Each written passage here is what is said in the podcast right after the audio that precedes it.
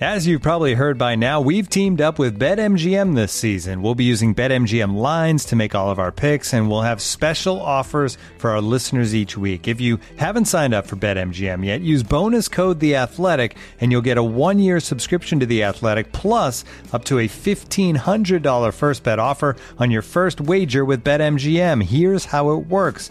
Download the BetMGM app and sign up using bonus code The Athletic.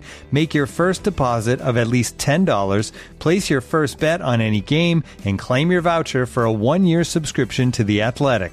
See BetMGM.com for terms. U.S. promotional offers not available in D.C., Mississippi, New York, Nevada, Ontario, or Puerto Rico. Gambling problem? Call 1-800-GAMBLER. Available in the U.S. Call 877-8-HOPE-NY or text HOPE-NY 467-369 in New York. Call 1-800-NEXT-STEP in Arizona. 1-800-327-5050 in Massachusetts. 1-800-BETS-OFF in Iowa. 1-800-270-7117 for confidential help in Michigan. 1-800-981-0023 in Puerto Rico. First bet offer for new customers only in partnership with Kansas Crossing Casino and Hotel. Don't forget, if you haven't signed up for BetMGM yet, use bonus code The Athletic, and you'll get a one-year subscription to The Athletic, plus up to a fifteen hundred dollar first bet offer on your first wager. Hello and welcome to another edition of the Standig Room Only podcast. Yes, I'm your host Ben Standig. I cover the Washington Commanders for The Athletic. I'm trying to talk a little softly at the moment. I'm out at the park some of my colleagues are in the main media room doing some work, and there's not many people left. So any noise you can kind of hear, you know. So I'm trying to be a little bit quiet, but nonetheless, the show is going to be plenty loud for you. The guest today, former Washington coach Jay Gruden. Primarily, I just talked about Sam Howell. I just wanted to get his view. You know, I know that Jay, Jay does a lot of interviews, but he's a guy who's an offensive former offensive coordinator, played quarterback in college and the Arena Football League. Like he knows the position. He's now been watching Sam all year. We talked to him uh, earlier in the year, and I wanted to get his view of where he's at with Sam, and not just hey he's playing well, but like what are some of the traits that make him unique, and then where to, what's the things that he needs to work on. So we'll get to all that in a bit, and I'll share some thoughts going into this game against Seattle here in a moment on the Standig Room Only podcast, which of course you can find on iTunes, Spotify, wherever you do your podcasting. Hit that subscribe button; it helps, does help a lot. If you're an iTunes person uh, and you have a moment to drop a rating and review, awesome as well. It really helps the cause and. I, I, tend to say this at more at the end of the show when I'm signing off, but I really do want to say I really appreciate everybody for staying with the podcast um, and, and, checking it out, subscribing, uh, nice comments. Really, it, it's you know, great to to form a bit of a community here, uh, and then. Uh, you know, obviously, the more you guys uh, enjoy it, like it, all those kinds of things, and it helps let, let other people know that we're here, and I hear that helps. Um, so we'll do all that in now uh, up on the athletic today. I had a Sam Howell story. It, it, sort of for me, it was like sort of a genesis of a thought of like, forget 2024. Where is he now? Right now, if we had a you know a rankings list, you can obviously point to all the various stats. Um, but what's what do we think? Where is he now? And so I asked a couple people around the league about that, and also just where do they, you know, what's their what's their view on how Jaeger and I mentioned and some others as well. So um, good. I think it's a good story there. Check that out on the Athletic. Also had predictions early in the or for, for the remainder of the year earlier in the week. And well, one prediction I think came into this game, Seattle. Um, I think we talked a little bit about this with uh, Al Galdi the other day, which of course, if you missed that podcast, uh, definitely check that one out. Um, I, I, really do think this is a, a, make or break game for Washington to keep their chances of getting the, into the playoffs. Now, obviously, the whole NFC bottom, you know, from the top six down after the top six, you know, it's a pretty weak year. The Vikings are right now the seventh seed at five and four. Washington's only a game back. We know the Vikings have lost Kirk Cousins. They have Josh Dobbs, but obviously, you know, it's hard to see them definitively keeping this winning streak going. But you know, who knows? And then right after them, it's Washington and Atlanta. So there is wiggle room, but you kind of have to think in my head, you're gonna have to get the nine wins.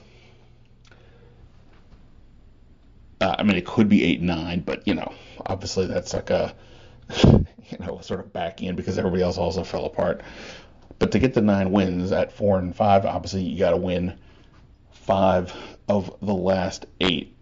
We can let's just say for argument's sake we, we give them the Giants win next week, knowing the Giants are down to you know, third string quarterbacks. If you beat Seattle this week, not only you, would you then be six and five, and you need to win three of the last you win three of the last six games, which in and of itself won't be easy, but you know there's game with the Jets, who you know obviously are very good defense, but you know questions at quarterback for sure. You've got the Rams game out in LA, a team that's got a worse record than Washington right now. You've got that Dallas game week 18. Maybe Dallas sits their people, maybe they don't, but either way, we know how these things go. These teams can often split even when you wouldn't imagine it. so that's kind of what they would have to do to get in, and that's you know a lot of ifs and buts and all that kind of stuff.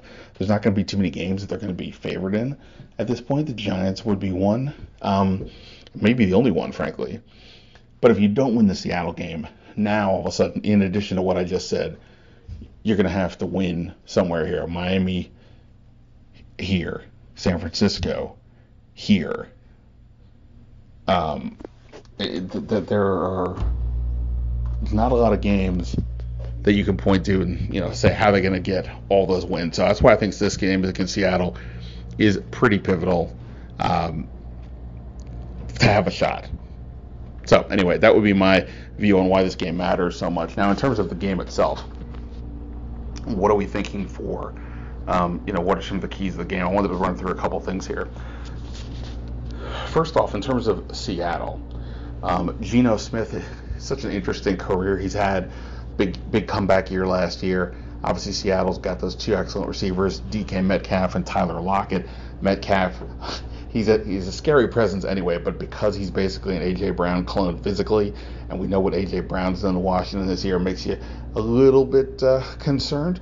But um, one thing to note here, according to TruMedia, is that Geno Smith, good or not, whatever you think of him, he struggles in the red zone this year. He has the NFL's worst red zone completion percentage. Um, it's an NFL high. 19% of his red zone attempts have been broken up by opposing defenders, as opposed to just 2.4 outside the red zone, which is the second lowest rate in the NFL. What's interesting about that is, obviously they're slowing down in the red zone. Washington is 14th in opponent to red zone efficiency at 51.7%, and they're actually sixth when it comes to goal to goal situations at 58.3. So that could be, I mean, obviously, so many Washington stats are based on obviously having Montez Sweat and Chase Young, but nonetheless, everybody else is in play. And, uh, you know, the, the, the defense is, uh, you know, that's what they've done this year. So we'll see about that. But that's an interesting scenario there. Maybe Geno can drive it, but is he going to be able to punch it in even if they get deep enough? Um, Washington, by the way, I was just looking this up because I was on this page. Uh, third down conversions, opponents' conversions there, they're dead middle of the pack, 39 and a half. Um, they, they were tops in the league last year. They were all the way towards the bottom earlier in the year. Now they've moved into the middle. Uh, they are all over the place. Um, speaking of uh, pass rush, oh, I guess I wasn't speaking of pass rush per se, but I was mentioning those linemen. But speaking of the pass rush, um, in this past game against New England, Washington pressured Mac Jones on 21.7% of his dropbacks. That's Washington's lowest rate in any game this season. Now, the way Jack Del Rio put it today, and I think he's accurate. You know, Mac Jones was getting that ball out quick. He's one of the, you know, he gets out about as quick as almost anybody in the league. And when, when that's happening, you're not going to be able to get to the quarterback. So I think that's something there. But this will be another game to see what can they generate without Sweat and Young. Um, you know, Smith Williams and Toohill, totally solid. Obada as well, but they're not the same, you know, playmakers as those guys. And this is where John Allen and Daron Payne need to get more done. Payne only has one sack this year, and um, you know, Allen's had a bunch of pressures, but has not. He's only has three sacks in his own right. Um, so not great there, but we'll see. Um, I shouldn't say it's not great. We'll just need to see. You know, we need more data to see what it's going to look like without Sweat and Young, and see with a different quarterback who might be willing to take more dropbacks to get the ball down the field. Um, speaking of, uh, in terms of the pass rush for the other side, we know Sam Howell has been sacked only four times in the last two games, a significant improvement, especially knowing how much Washington is throwing the ball over what we've seen. Coincides, of course, with the Tyler Larsen and Chris Paul uh, starting now on the offensive line, plus Eric Bieniemy changing up the play calling, a little quicker passes, and I think being more realistic with what Washington is working with. That said, Seattle, they are ninth in the NFL in QB uh, sack rate, so sacks per attempt. Boye Mafe, their second year defensive end, he's got sacks in six straight games. Uh, so I think this is going to be um, a stiffer test for this group compared to um, this past week. Uh, yeah, obviously Philadelphia's got plenty of pass rushers, so I'm not saying you know they haven't gone up against a good defense. I'm just saying Seattle's going to be an interesting one for sure, and there will be you know one of the arguably noisiest crowd setups in the league. Sam Howell's gonna and the offense are gonna have to do a good job with their um, signals and efficiency. They may not be, and same thing on the line if they're switching up uh, protection and and uh, whatever else their formations, things like that. So this could be interesting against a team that gets after the quarterback. Can the offensive line continue to hold up? Um, last thing on on on this, um, Sam Howell, as I said, I wrote a story kind of about getting a view of where is he right now, what makes him unique, um, where does he need to work on. The one thing that keeps jumping out to me um, you know, when we again when we saw him last year, he just didn't even talk much from when we were in the locker room. Pretty quiet guy, and that's kind of just who he is. But he's also even keeled, and that demeanor stays with him. Even we saw last week throws that bad interception right before the end of the half, comes back out and still keeps throwing aggressively. Jahan Dotson touchdown throws to McLaurin and all that. Um, and you talk to the players, you talk to Rivera they always mention he's just on to the next play. And we hear this a lot, right, in sports. You hear the things, people will say the things about guys that they almost want to be true, but in this case, it really does seem to be the case. And so the other day, uh, Wednesday, I asked Sam, how is it that like he does seem to be able to be even keel? Is that something he's learned, or is that just his nature? And uh, here's what he said: "Quote: For as long as I can remember, this is kind of how I've always been. I guess you could say it's kind of how my dad always coached me to be. His dad's a football high school football coach. But yeah, I mean, as far as I can remember, it's kind of how I've always been. My dad would always tell me it's always about the next thing. It's not about what just happened. It's always about what you're going to do after it. You're never judged for the mistakes you make. You're judged for how you respond to those mistakes. End quote. Um, first off, there's some good life lessons in there, right? Don't don't look back. You know, learn and move forward. I think that's a good good approach. Um, but it really is, I think, some of the the secret sauce as to why this kid seems to play well. Because you know, so many times you see a quarterback or you know anybody make a mistake and things can spiral. And with his case, he just does not seem to do that. And that's why, to me, he's becoming so intriguing. He's got the big arm. He's willing to take chances, and he has this resolve. There's things he obviously still needs to work on, but you know, that's a pretty good baseline already, especially from an attitude standpoint. And then you can look at um, next gen stats said he has he's the only he's he leads the league with five completions that are had like a less than 20% probability of being completed. Um, he is taking chances and he's hitting them. Um, that throw to Dotson this week, I'm not positive if that was one of the under 20s, but obviously that was a perfect throw. Um, right in stride to a guy running full speed. Uh, he had to throw last week against Dotson and to Dotson uh, right before the half.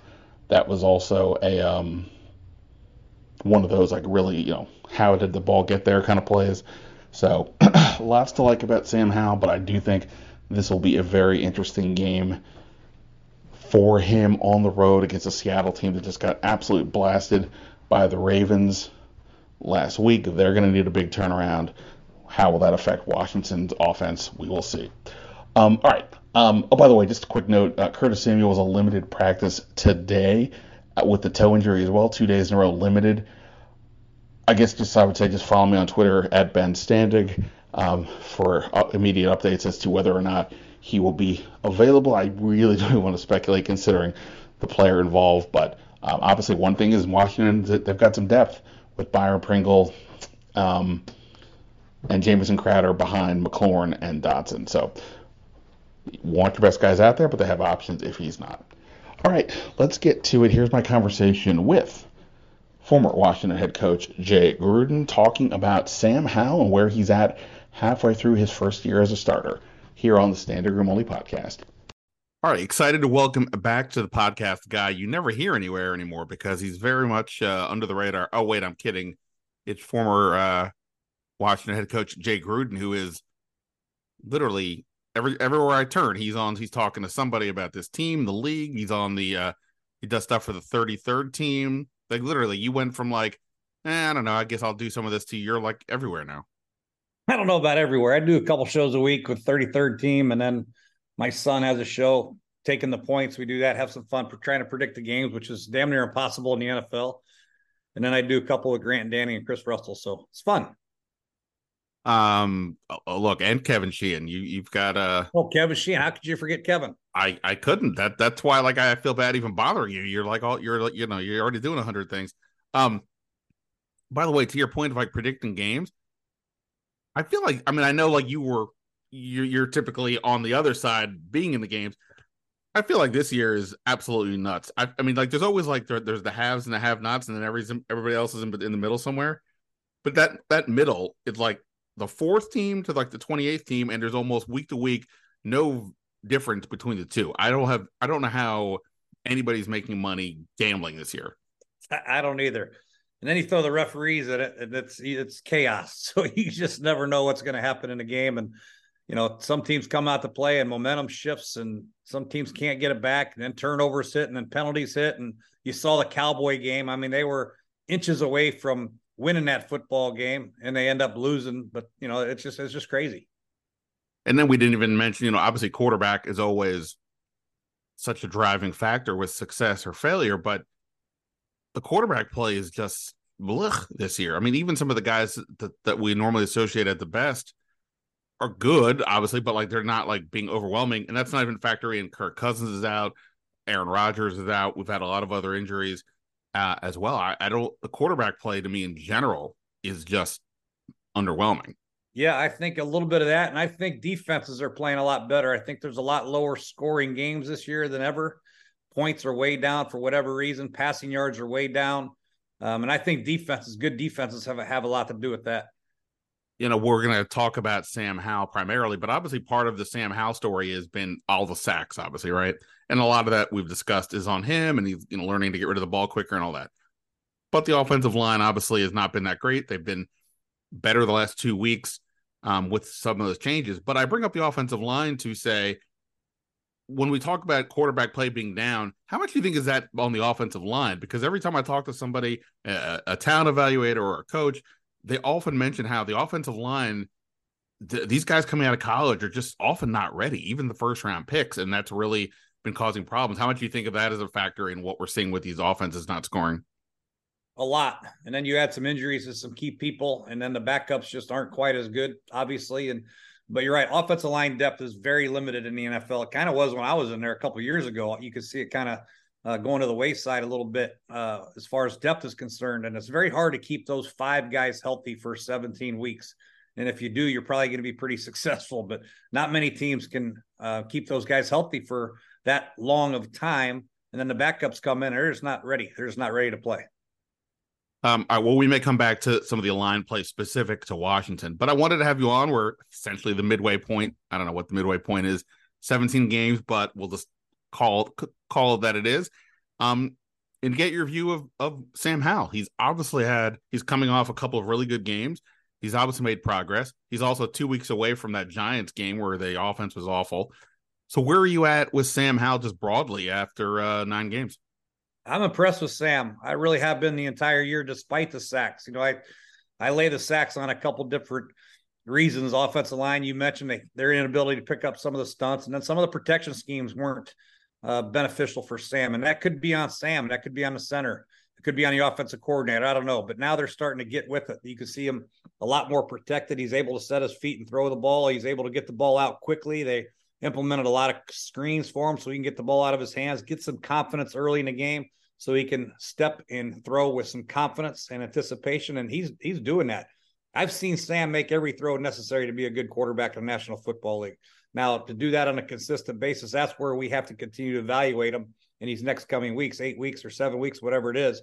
See how he continues to progress uh, with the similar concepts he's going to see against different defenses and different people, and how he reacts. And uh, but I can just see the difference in him. The last two weeks, he's been very impressive to me.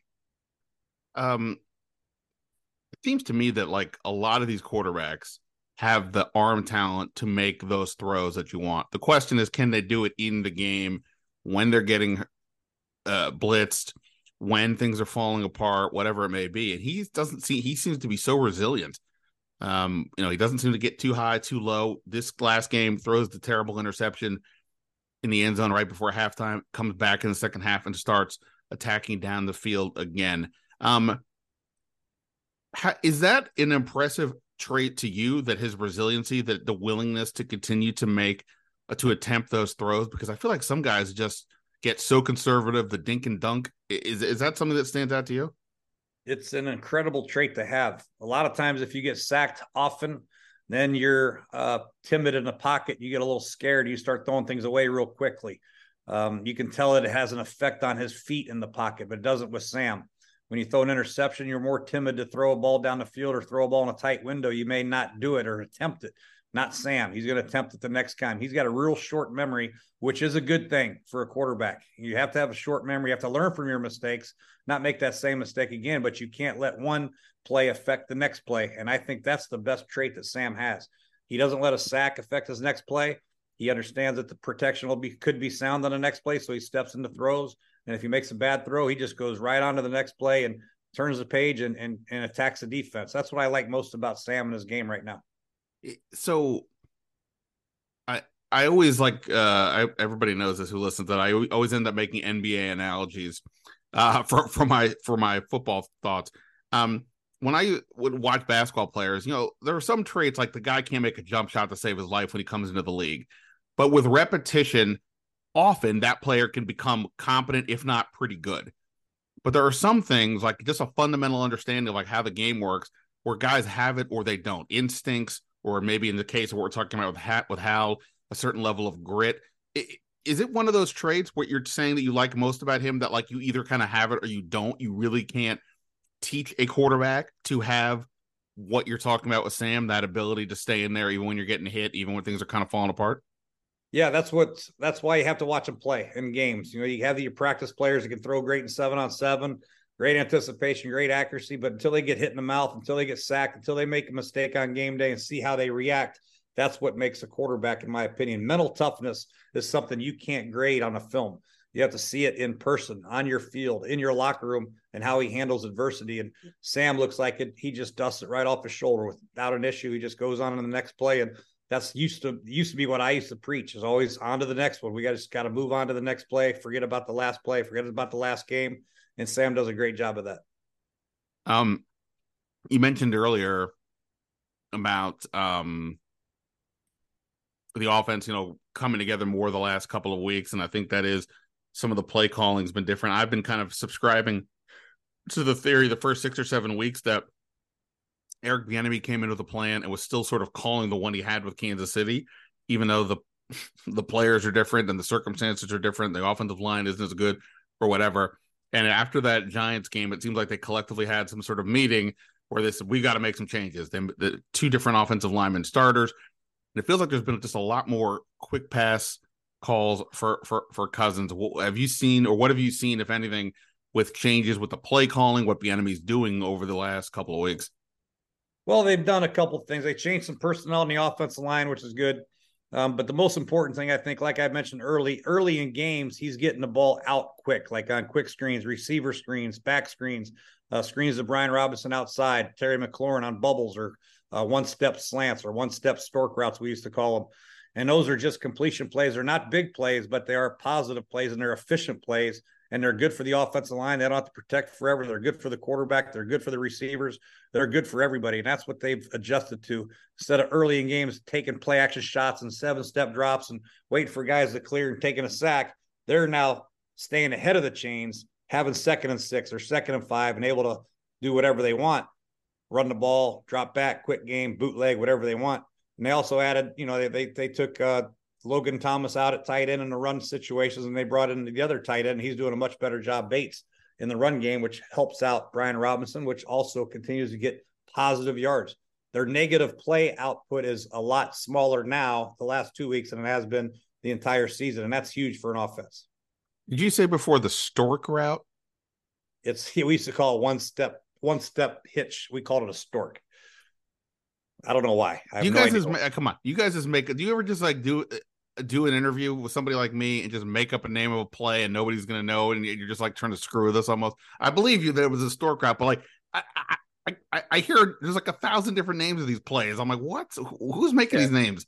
If you had an outside zone or a play to the left and Terry McLaurin was lined up to the right, you'd signal to the ground. You'd point to the ground. That was a one step stork route. You just rise up and throw it to him if a DB was like eight yards off and he'd catch it and get seven yards instead of handing it off and possibly losing four getting a holding call. You throw it out there and give it to Terry for a seven yard gain. They did that against Philadelphia, I think, the third play of the game. Did you what what like I think the Bills have one it's called like LeBron. Obviously, we hear like Peyton Manning with Omaha. Like, is there a play call, a play name you made just like, you know what, I'm just gonna screw with the world. We're just gonna call it this. And I had a couple. I had well, we had our outside screens. We had outside shooters were uh, Larry Bird, or back in the day, we had uh, Steph Curry to the right, Klay Thompson to the left. Those were outside screens. And then Kobe Bryant was a middle screen because he was the best all around player. I called uh oh shit screen for Andy Dalton because he never cussed. So I made him call that one. That was pretty funny. So so yeah, you come up some names. You know, when you come up with names, you want them to make sense, but you also want to make them memorable for the team.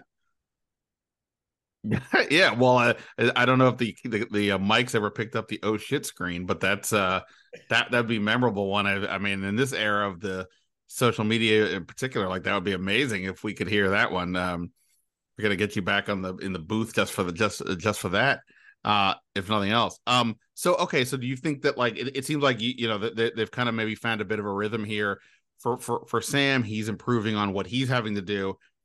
Here's my uh, fly in the ointment. To date, according to various strength of schedule uh, sites, they have played the easiest schedule to date. Their wins are over Denver, terrible defense over the course of the year. Arizona, not very good. Atlanta is like 24th in like DVOA. New England is like the best defense they face this year, and they're like 14th. The schedule is now about to get harder. You got two games up against Dallas, San Fran later. They're going at Seattle this week, coming off a terrible loss, but pretty good. Uh, do you think um I guess wonder uh, how much you think like have they gotten by with just not playing a tough schedule so far? That kudos to Sam for making progress, but now comes the real test as these games are about to get harder, at least on paper. Yeah, I mean they played Philadelphia on the road. He did pretty good against Philadelphia, threw for over 300 yards. Going to New England's never easy. I don't care what their defense is ranked; it's never easy going up there. So they've had some challenges. Every team poses a different challenge, whether it's a front, whether it's a coverage, whether it's the linebackers or there's a blitz scheme, whatever it might be. Everybody thought the Giants would be a walk in the park, but they came out and blitzed the hell out of them, and and and and Washington didn't have an answer. So you have to expect the worst, and Seattle's going to really come out firing after that blowout loss to, to Baltimore. So it's going to be a tough matchup, especially at it's at Seattle, right? Yes.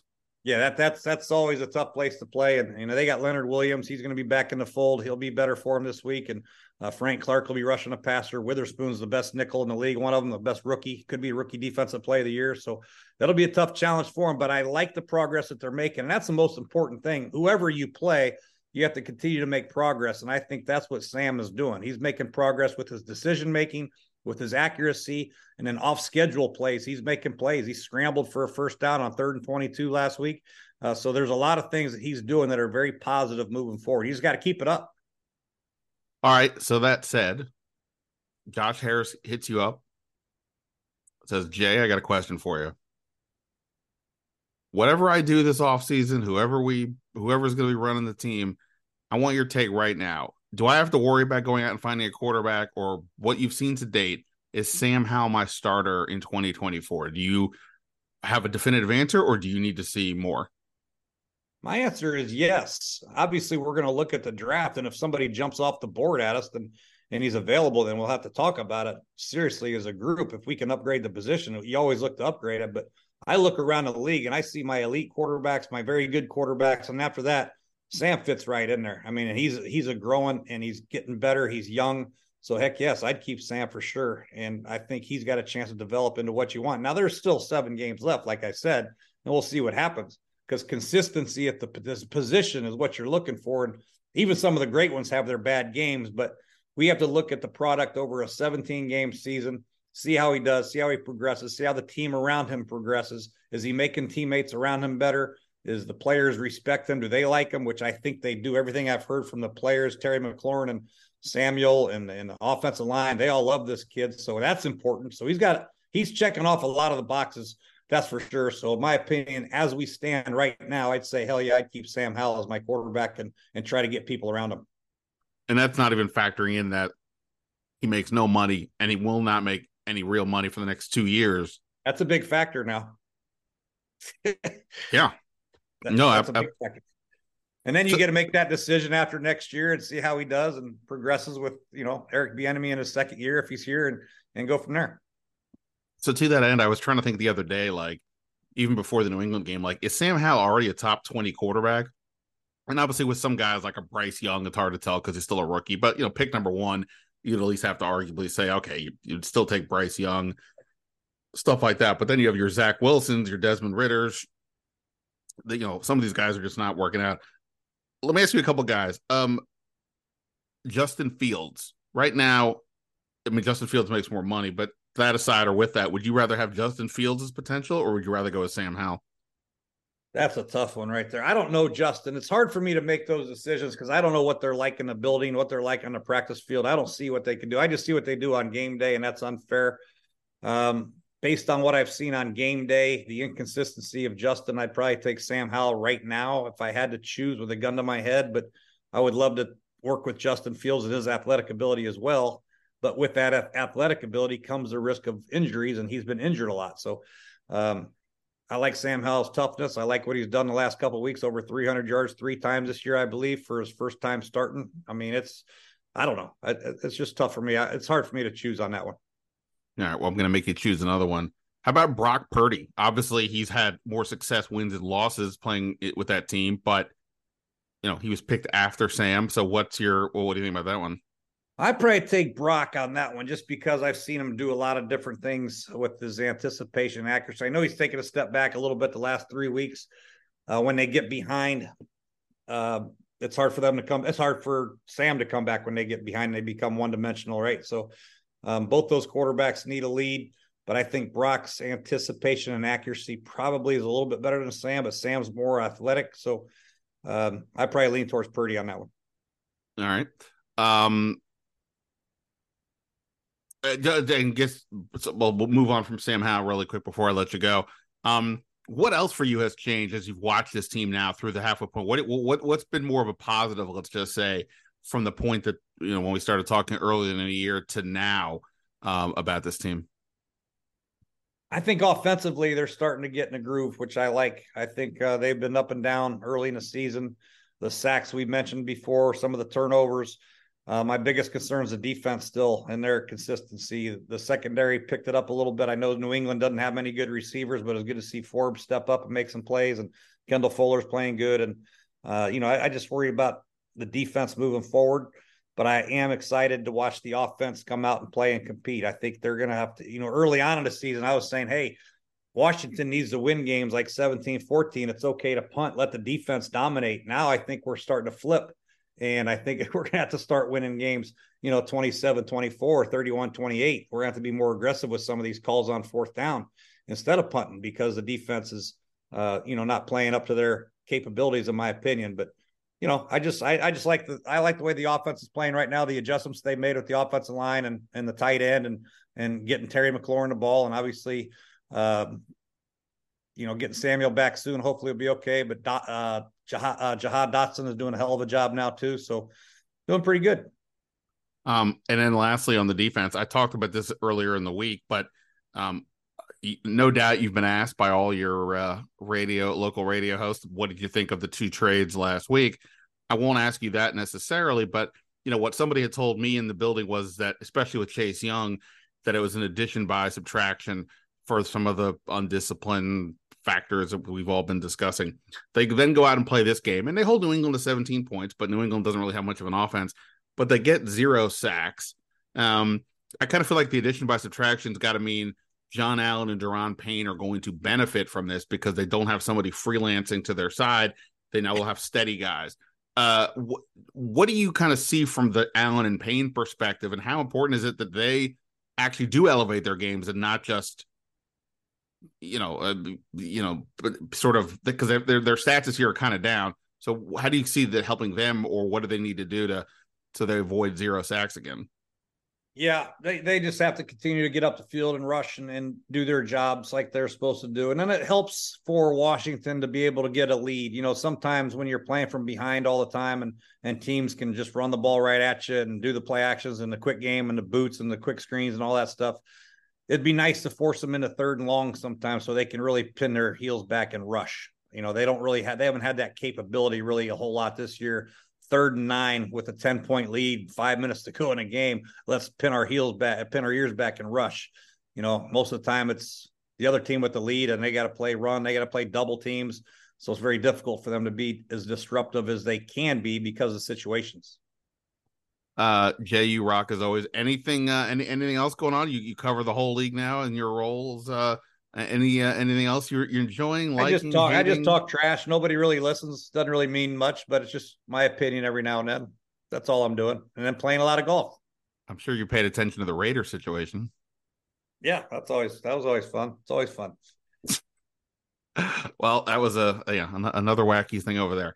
Um, you rock. I appreciate it, man. Uh, go check out Jay. Uh, you're everywhere. You go go go find him on what is it? The 33rd team. 33rd team taking the points. Jay Gruden on Twitter, something like that. Coach for Jay Gruden, whatever. I don't know. I don't know. You don't have to look for me. No biggie. I think it's at Coach Jay Gruden. We got to get you more followers. I don't understand what's going on here. um, all right, Jay. I appreciate the time as always. Uh, we'll talk soon. All right, Ben. Thanks.